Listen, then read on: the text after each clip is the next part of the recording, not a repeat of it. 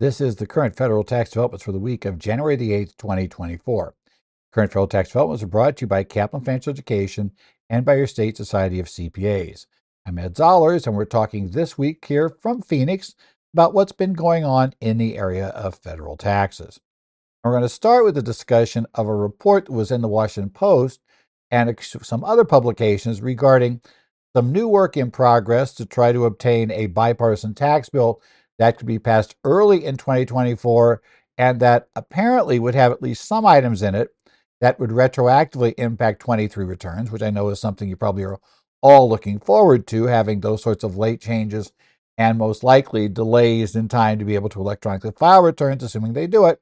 But we'll talk about what they're talking about and also not really a sure thing by any stretch of the imagination, but we'll at least give a discussion. We talk about the fact the IRS gave car dealers a brief extension of time to file time of sale reports for the EV credits. Uh, turns out the IRS new program isn't working quite as smoothly as they had hoped, so there is some additional time being put in there. And in fact, this extension for at least a report in tax notes today may very well not be the last extension of time here because, according to the tax notes today report, IRS is kind of hoping to get all of this working by February, and we'll discuss how the current extension only gets us to January 16th. So we'll talk about where we end up there. We're also going to talk about the IRS reversing direction on the treatment of the impact of adding a tax reimbursement clause to an intensive defective grantor trust. In a 2016 private letter ruling, the IRS had ruled that if you added that, it made no difference. Uh, basically, it didn't change anything. There was no gift tax issues that were brought up by doing that. Now the IRS is saying, well, we, we've reconsidered. We'll talk about the impact of that, uh, you know, where we stand and uh, what impact might be there, and some of the things that, uh, you know, that previously we appeared to think was no, no risk whatsoever an IRS challenge, that now we're probably going to have to tell clients to make up their minds earlier about whether or not they want to have such a provision in their trust uh, to avoid running into a potential problem with the service.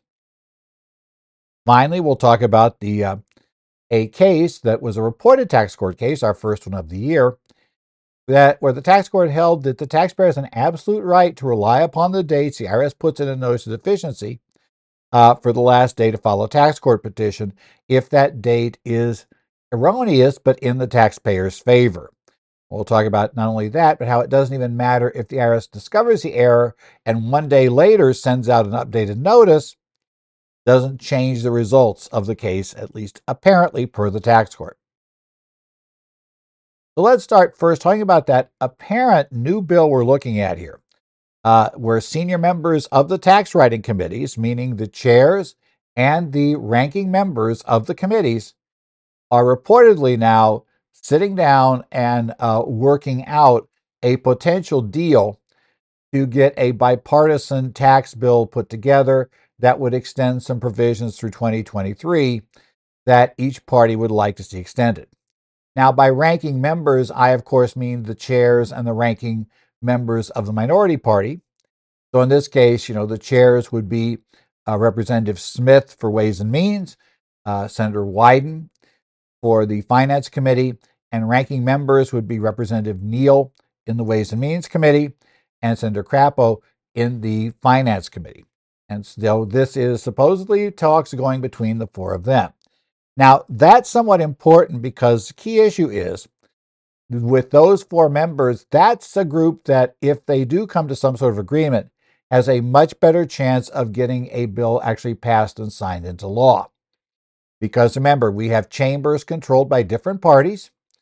Uh, we also have a president who is obviously a member of one of the parties and not the other. Uh, the House struggled this year and was unable to even push out a version of the bill that they wanted to push out. And the House is the easiest uh, chamber to push a bill through because pure majority, all you need is one vote more than the other side, and you can get something out. Uh, the House's attempt over the summer to passed four tax bills that would have been the starting point for negotiations, uh, flailed and basically collapsed over disputes inside the Republican caucus regarding the uh, state and local tax caps And what happened was the idea was those bills were supposed to be a Republican only proposal. That would then go on to the Senate, be dealt with, and then we'd get a compromise out of that. That, as I said, failed. Those never made it anywhere. And it doesn't seem likely that a Republican only bill can make it anywhere until the caucus can at least solve their SALT problem, because we actually have a smaller Republican majority today with some people who have left recently and whose seats have not yet been refilled um, than we had back in the summer when this whole thing blew up to begin with. So the idea is our only option for a tax bill is probably to get a one drafted from the start that is the bipartisan bill we expect to move with, not starting as we often had with a House bill that's written primarily to be in line with what the majority party wants in there, whether it's been the Republicans or the Democrats. So it's a little different, but this would be the way a bill would have to come down. Now, the reports are there's $100 billion that's been allocated and supposedly evenly between the Democrat and Republican favored extenders. But there's at least one report the Washington Post pointed out, at least one of their sources said that may be more of a cap than a goal. So it may be that they're saying, you know, we reach a deal, it can't go above 100 billion, uh, but not that it's going to be 100 billion. That there may be a push to reduce it. And actually, their report was that Senator Crapo is the one that is the uh, let's say, toughest to bring along at this point among the four uh, to come up with doing a bill of this sort. Now, some of the provisions they're talking about would be including a 174 revision for 23. And it does appear the way they wrote it, it would be 23 only, which means you would not go back and recover 22's amounts that you had been unable to write off. And so you only therefore amortized effectively one tenth of what you spent last year pick up one fifth, or I should say in 20, which you spent 22, pick up one tenth in 23, and so on and so forth. Uh, but rather, you get to write off everything incurred in 23. But absent future action, we would again be back to having to amortize in 24. Also, there's discussion for a depreciation fix to get full bonus. Again, that may be for 23. You know, we'll get the 23 version, which is great, but then we go back and in 24, we're back to, you know, the reduction levels we were already planning to get to. Also looking at an expanded child tax credit, again, apparently for one year. So these are all interesting things, but they do mean that the end of 23 or the end of 24, we're back with the same problem. And the article does go on to discuss the bigger problem that's coming up in 25 uh, when we have a bunch of the Tax Cuts and Jobs Act items leave the bill. Now, it's not clear in this case if this bill came to pass how it would be paid for. The only mention they put in the article as to how to come up with $100 billion, because presumably this needs to be offset, would be an early end to the employee retention tax credit, because that, that, that appears to be now a program that there aren't a whole lot of people who are really hard behind in the Congress, that it may, you know, it's seen now as essentially a rampantly fraudulent program is I guess the way you're kind of looking at it with a basic public perception today. And so, based on that, the feeling probably is they could cut the program off. And by cutting it off, we mean just saying if you haven't applied for your credit, uh, you know, tough luck. Not sure if they'll go there, but that would be kind of an obvious fundraising direction to go if they wanted to. So that might mean if you have any clients that realistically qualify for 21 but haven't filed their claims, you might want to start thinking about getting them together. I'll phrase it that way. It's also not clear how mechanically they'd get the bill through the chambers. They apparently have not yet decided if they'll try to attach it to a must pass bill.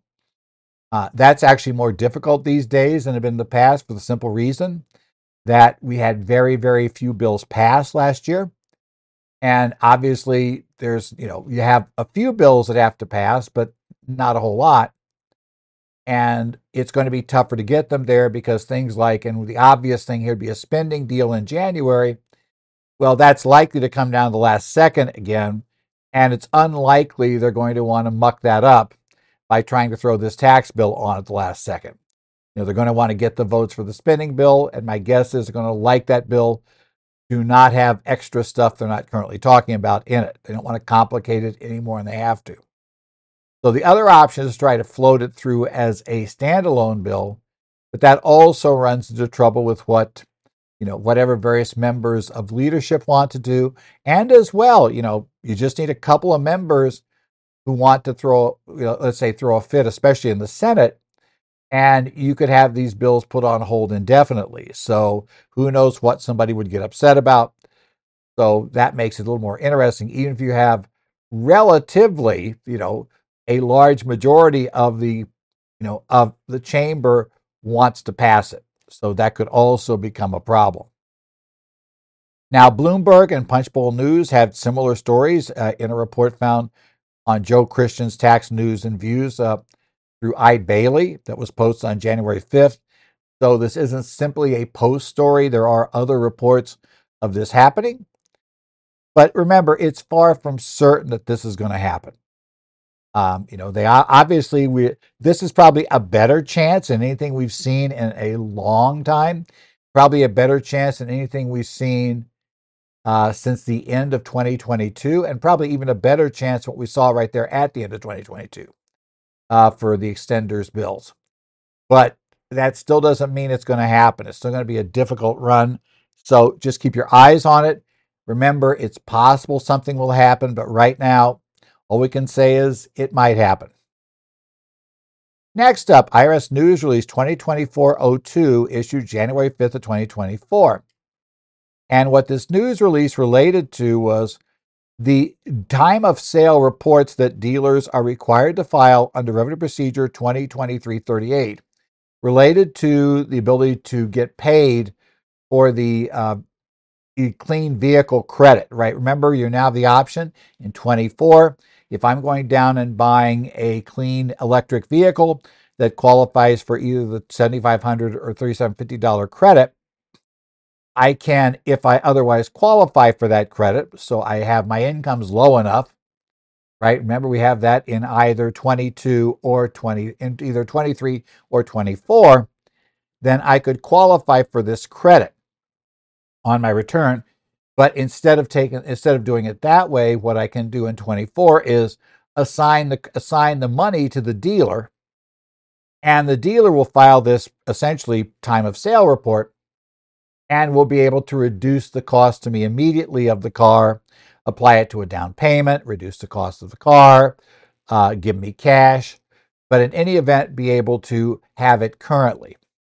Now, the idea the IRS had put in this was we were going to have these filings of these point of sale reports submitted through the IRS Energy Credits Online website. Unfortunately, there have been reports that this hasn't all been going super well for the IRS. So it's both submitting on the site and also getting paid. The Tax Notes Today article, a Tax Notes Today article that was written by Alexander Rifaat, uh, notes that there have been, the IRS has conceded they've missed the 72 hour turnaround time for certain reports filed on January 1st and January 2nd. They should have been paid out by the 5th, which was Friday, and the service failed to meet that date on at least some of those filed reports. So there definitely are issues all around. And obviously, the quick turnaround is somewhat important for this program because remember, the dealer is going to take going to take the hit on reducing the sales price by that 3750 or 7500 and you know the IRS is going to be you know kind of filling that in by giving them funds. And if those funds aren't arriving on time that's kind of a problem as well. So there's going to be a pushback. So, what the news release tells us is that any sales of a car made through January 16th can be submitted to the program as late as January 19th. Now, that doesn't really solve the payment problem, uh, but the IRS maybe thinks they can get that solved. They do note that any dealers should probably try to submit at the time of sale and only take advantage of this extension if in fact, they're unable, only for ones that they are unable to make go through the process, which there are various issues being reported. But otherwise, submit. And I'm sure part of that is assuming they can fix the three day three day payment window. Obviously, you'll get paid faster if you submit it today than if you wait until January 19th. Right? Now, now the other interesting thing noted in that Tax Notes Today article by Alexander Rifaat was um, the IRS hopes to, the IRS says they hope to revert to the three day reporting requirement by February. Now, since this only covers, you know, relief through the middle of January, that kind of raises the question of are they telling us they're expecting at least some variant of this report, some relief of some odd sort to take place again. So in essence, we get to January 16th, we're not just going back to the to the revenue you know the revenue procedure we had issued late last year.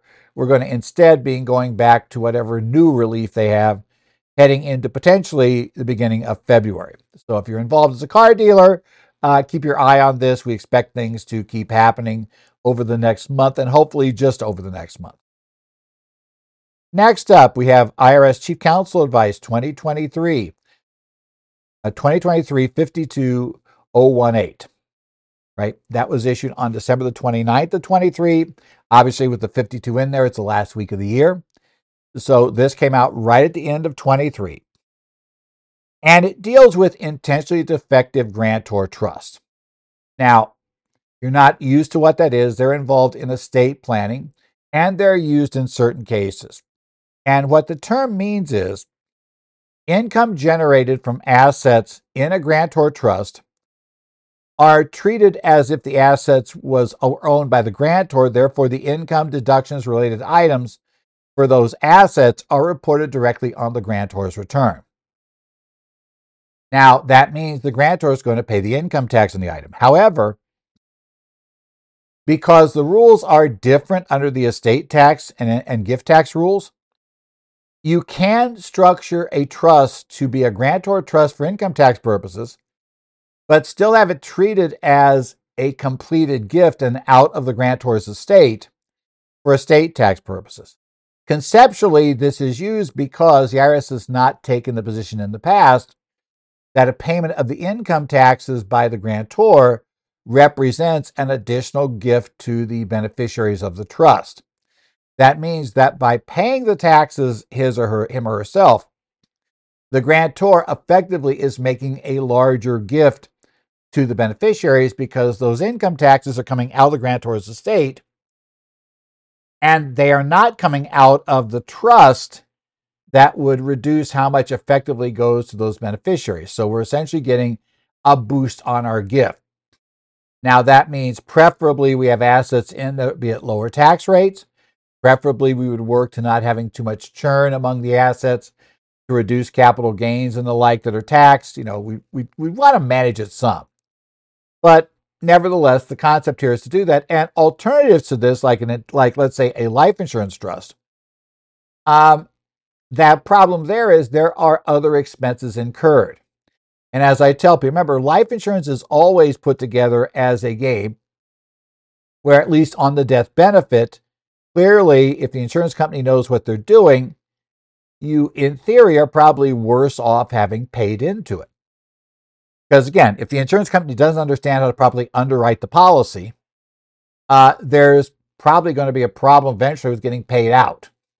Right? They need to understand how to properly underwrite the policy. If they don't understand what they're insuring, we have a problem. Um, so it insures against risk. Life insurance portion, the death benefit, insures against the risk that you die prior to the point at which we could earn out what we would transfer anyway. And in, because of that, and because the insurance company is taking that risk, and they are, they're taking a risk because you die the next day, that entire you know death benefit gets paid out. They end up charging for that. Right? There is a charge incurred, there are administrative costs incurred, and it can be more expensive. So the concept being is we, we could use a, an intentionally defective grantor trust, and the income taxes may effectively, especially when we look at the estate tax benefit of the additional transfers, uh, in that situation can work out being preferable to what we end up with if we go through the life insurance trust, the irrevocable life insurance trust. And so conceptually it works. But the problem is sometimes grantors get a little nervous because, okay, I signed up for this, but now I'm worrying do I have enough to live on, etc.? Is this a bad move? Could I owe taxes? Am I getting upset with the taxes I'm paying on the amounts being earned in the trust? And so sometimes they would like to undo things. Now, in private letter ruling 2016 47001, the IRS held that you could add a tax reimbursement clause after the initial adoption of the trust assuming that you got, you know, obviously the grantor can't retain this right, but the grantor could have a, you know, have the beneficiaries all agree to allow the trust to be revised in order to add this to it. And they said, well, if you did that, there would not be any deemed gift from the beneficiaries to the grantor. It wouldn't open up any question about the grantor trust being included in part or in whole in the grantor's estate. Based on that, for the past seven years, uh, advisors have been, you know, will sometimes run into these clients that suddenly are now concerned about, oh, oh, horrible. What if there's a huge tax inside the trust? I'll have to pay all that tax. Oh, that'd be awful. Okay, so you calm them down by saying, well, what we can do is we can go this route if everybody will agree, and we could add this reimbursement clause, allow the trustee, you know, in certain conditions to be able to reimburse you for the taxes, calm down the grantor, etc. And because this private letter ruling, uh, you know, the theory was, well, you know, the IRS is going to challenge the structure. Unfortunately, it is just a private letter ruling. That's something you always have to remember. It doesn't really bind the IRS except for that one particular taxpayer. But more the point, whenever you have these, you know, any of this stuff issued, you have to realize that the IRS might change their mind. And now we run into just that in Chief Counsel Advice 2023 52018. The IRS is going to change its mind. Now, all of this goes back to, let's talk about Revenue Ruling 2004 64. That which is a revenue ruling. The IRS can't just get rid of that with the chief counsel advice. Um, it ruled back in 2004 that you could have a tax reimbursement clause in an intentionally defective grantor trust, and that would not cause this to be considered to be not a fully complete gift to the beneficiaries made by the made by the donor at that time. They they could have that in there that that particular clause they would either mandatorily or at discretion of the trustee, be reimbursed for the taxes that were paid. And, you know, so great. The private letter ruling has simply expanded upon that and said, okay, there's no problem if you add that later. Now the IRS has issued the chief counsel advice that essentially argues that Revenue Ruling 2004-64 only applies, you know, you know, you can't take the concepts of that and apply it to a modification of the trust. This has to be the trust as it's originally set up. If you later modify the trust, even if you get all the beneficiaries to agree the modification, there that's going to be considered a gift from the beneficiaries back to the grantor. And that's going to create a potential for a gift tax filing, potential for gift tax if it's a big enough trust. But also, you know, the problem that does it mean that some or you know some or all of the grantor trust is now deemed to be back in the estate of the grantor. If there's been a gift made and that gift is the interest of some sort, and that interest then will pass back to the beneficiaries when the grantor dies, uh, you know that that right to take funds from the trust. Um, that does open up the question of what happens at the estate tax return filing. Now, the IRS does admit that this presents a very complex valuation problem, which it does, right? How do we value? Okay, so we added this clause saying they might pay income taxes. What's the value of that? You know, how much of the trust did the beneficiaries effectively give back to the grantor, knowing that we have no idea how much tax will be paid? And if it's a discretionary uh, function, we don't know if it's ever going to be used. So how do you value that? All the footnote says is, yeah, that, that's complicated, but merely the fact it's complicated doesn't mean there hasn't been a gift, et cetera, et cetera. So the IRS is going to start arguing. That obviously doesn't help us because if we don't know how much we're exposed to, uh, that makes us a little nervous about what will the IRS argue the first time if this appears before them in court, what's going to be their argument, and what will the tax court buy as the argument. Again, a lot of unknowns in this mix. It complicates matters. As I say, how much is in the grantor's estate? That's a huge question at this point. Is part of it back there? So, what do we do going forward? Well, essentially, if the if the interest, you know, was added, this type of clause was added between 2016 and during 2023. So in that time period where it was possible you know, and people relying upon that private letter ruling, kind of seems like my first thought we're kind of stuck. I guess, you know, the, the grantor could gift it back, you know, basically give up that right, turn it back over. That could, again, be a taxable gift, right? Because we don't know how much is we don't know how much came over, so how much goes back, which opens up the question is that going to make us better off or worse off? Unknown. I suppose you could make the gift, you could put a valuation in, you could let the clock run for three years and hope everything goes, you know, put in your put in your position and force the service to rule on it. Uh, seems difficult. Maybe people will get private letter rulings on the issue, asking, you know, is it okay for him to give this up? You know, what exactly? But again, the problem there is not so much the law, it's the facts. What exactly is the valuation? Obviously, going forward, I think uh, counsel will be much less likely to recommend uh, the solution of adding a tax reimbursement clause. Again, because unless you want to litigate the issue, you know, if challenged, uh, that makes this an if your thing to pull up. But yeah, it's also, though, a good reminder that when you have these sorts of unofficial guides, you're relying on a private letter ruling or you're relying on even a chief counsel advice, uh, remember that these are temporary, and if the tax position, and whenever we're dealing with the state taxes, this is a long, very long term tax position until the taxpayer dies, there's a chance the IRS could change their mind. And again, what matters is what the court says works based on the IRS's position at the date the grantor dies.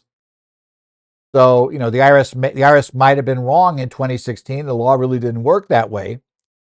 Well, that's fine, but only one person got to rely upon that IRS position. And now in 2023, they changed their mind. Well, we won't know for sure until a court case comes up of whether the IRS was right in 16 or they're right now. Uh, but for the interim, yeah, there, there's a real risk doing this. So, an interesting and odd case. Uh, keep in mind about what the IRS is doing, but yeah, they changed their mind. Next up, the case of Dodson versus Commissioner, our first reported tax court decision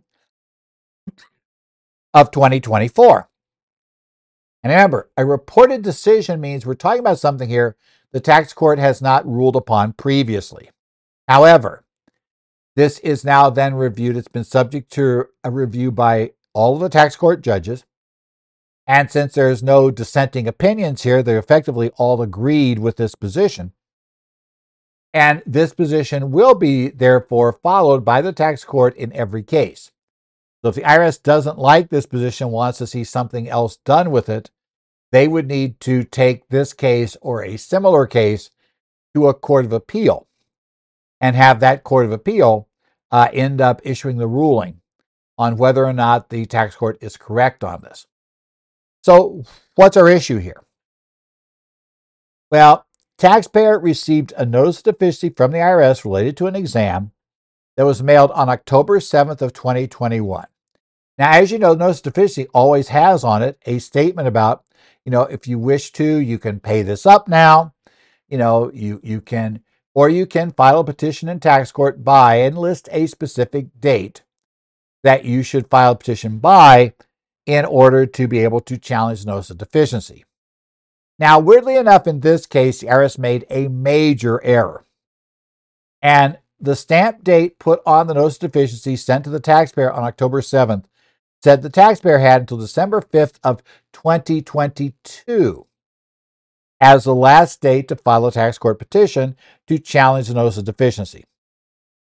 Obviously, that is way more than 90 days after the date that the notice of deficiency was issued. It's over a year after the date the notice of deficiency was issued. So the IRS, a day later, notices the problem. So somebody caught this immediately. But the letter was already out to the taxpayer. So the IRS sent a corrected version of notice of deficiency that now showed January 6, 2022 as the last date to file a petition with the tax court. What happens in this case, the taxpayer who claims they never received the second notice, and by the way, U.S. Postal Service records seem to back up the fact it never made it to the taxpayer. While the tracking information for the first letter from the IRS shows delivery to the taxpayer, the tracking information for the second letter just kind of dies with U.S. Postal Service in El Paso. So apparently, it made it from the office that was issuing the notice. Uh, the taxpayers lived in New Mexico, so it made it to the El Paso post office and then did nothing. So it died out. But the question becomes now in this case, because they filed their petition in March of 2022. So these guys filed a petition that clearly is well more than 90 days after the petition after the notice was issued. It's, however, well before December 5th of 2022, the date on their uh, notice of deficiency, and apparently the only one they ever received. But it's also way after the January 6th date, notice of deficiency, uh, which the IRS, you know, basically was the correct date. So the question becomes Does the taxpayer have a right to continue to challenge this notice of deficiency in the U.S. tax court or not? And of course, the IRS says no. They say this was filed after the 90th day, why we call them 90 day letters. And because it was that late, filed after the 90th day, um, the tax court has no jurisdiction. Now, the tax court does agree that if you file after that date, they have no jurisdiction. This particular case would go to the 10th Circuit Court of Appeals uh, if the taxpayer appealed the decision. And while we have the, uh, you know, we basically have the Third Circuit case we've discussed previously regarding the fact that the Third Circuit believes that the tax court or that essentially the IRS has the right uh, to, you know, fi- to basically not, or the IRS, not the tax court has, you know, does have to consider equitable relief for a late filing. Um, the reality is that the tax court has already told us, now we know for sure, that they believe they don't have that right. So IRS is not going to follow in the case is Culp versus Commissioner of Internal Revenue from the Third Circuit in July of last year. The IRS only needs to follow Culp and consider equitable relief in the Third Circuit. So that that part goes good for the IRS because obviously, you know, what we have here is, you know, let's say, yeah, our facts are taxpayer receives this notice, right? Has this date far in the future. They never received the second notice. But if the IRS is correct that regardless of that first notice, the 90 day rule applies, then outside the Third Circuit, it would be just tough. You know, the uh, tax court would have to rule that, in fact, they have no ability to hear this case, even though the IRS had told the taxpayer this erroneous date that, well, that's a problem. You can't rely on them. However, the tax this was the last thing that was going to break well for the IRS because the tax court was not going to hold that that first notice is what that that they could ignore that first notice. The IRS disagreed with the IRS position, stating that while agreeing that they couldn't offer equitable relief, if the taxpayer had filed after the date the petition had to be filed, the tax court couldn't hear the case. And you know, we don't know if the 10th Circuit would agree with that or not. But they said the last sentence of IRC section 6213 specifically allows and provides that the taxpayer must file their petition no later than the date shown on the IRS notice as the last date for filing. That sentence does not say that date, you know, has to be within 90 days, has to be, let's say, the 90th day after the date shown. Now, obviously, if it was short, let's say they, they had said October 7th of 2021, but they had stamped on there, oh, you got to file this by, you know, January 6th of 2020, uh, you know, the court would almost certainly say, yeah, that's wrong. 90 days is in that portion as well. So they have to get at least the 90 days. However, in this case, um, the IRS gave a later date. So the court says initially, no, the IRS, guess what? IRS, nope, they have till December of 22 to file this. And they filed well in advance of that date about nine months in advance of it. So they're fine. But then the question becomes, but, what about that immediately followed up corrected notice that did show the date? I mean, now, you know, we already said, you know, first thing is, do we care? because it was sent certified mail to the taxpayer's last known address, um, you know, I mean, doesn't that count? And tough luck that they didn't get it, but you know, tough luck things happen. They need to go get maybe get uh, relief with an offer in compromise, equitable relief. They could pay the tax and sue in tax court, but whatever, they just be out of luck potentially.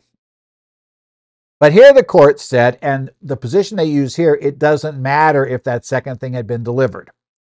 Under Internal Revenue Code section 6212D, the IRS can only issue a, a revised notice of deficiency if the taxpayer agrees to the withdrawal of the first one.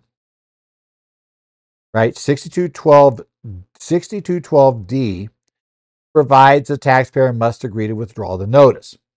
Absolutely clear that the taxpayer never agreed to withdraw this notice. You know, they didn't get the notice, they didn't get the second notice, and the IRS never asked for them for an agreement to withdraw the first notice. Tax court said once that first notice was out, the December date was set in stone, unless the taxpayer had agreed to let the IRS withdraw the first notice of deficiency and supply the second. The court said it nothing in the law requires that that revised IRS notice of deficiency, you know, change the tax number on the notice of deficiency. In essence, you can't just correct the first one. You have to withdraw the first one and then substitute a second one if you want to get rid of that date on the first one.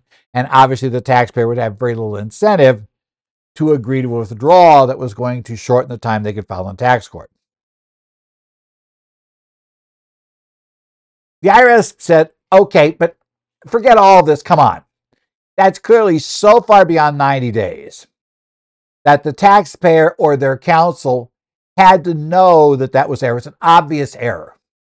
There are other indicators that it should be a much shorter period of time, not until essentially 14 months later. That, that, that's, not, that's not something that's reasonable for the taxpayer to have assumed was the correct date.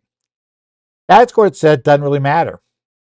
The law as written says that you have to consider that particular date, and whatever date shown there is the date you have to follow.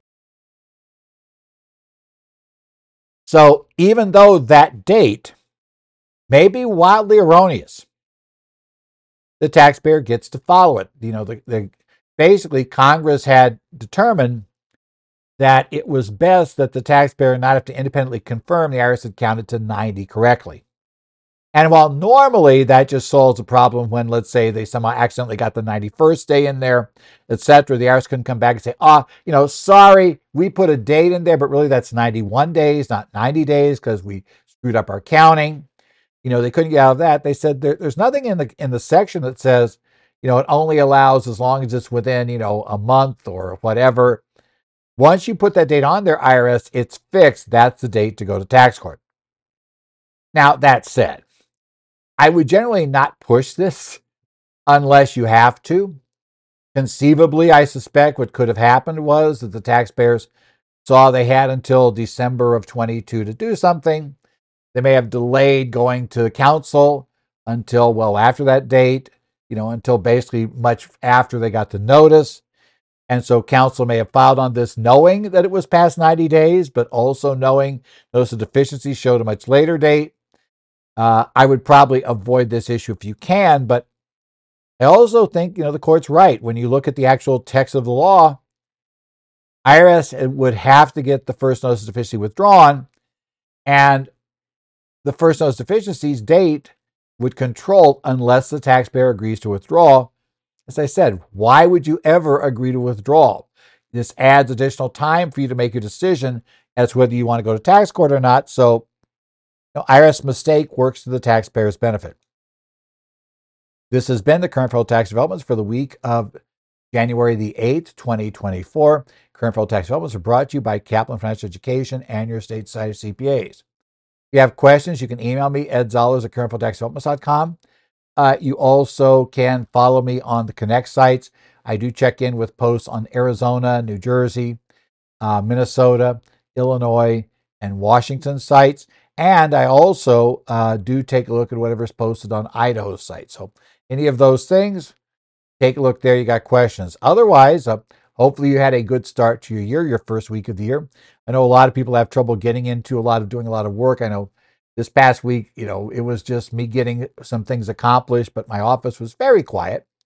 Uh, as a lot of people were just kind of, you know, taking their last few days they could take time off before tax season ramps up. So we had a lot of that going on. Uh, you know, and I know that kind of goes on to a lot of people this time of year, and clients all seem to be gone too.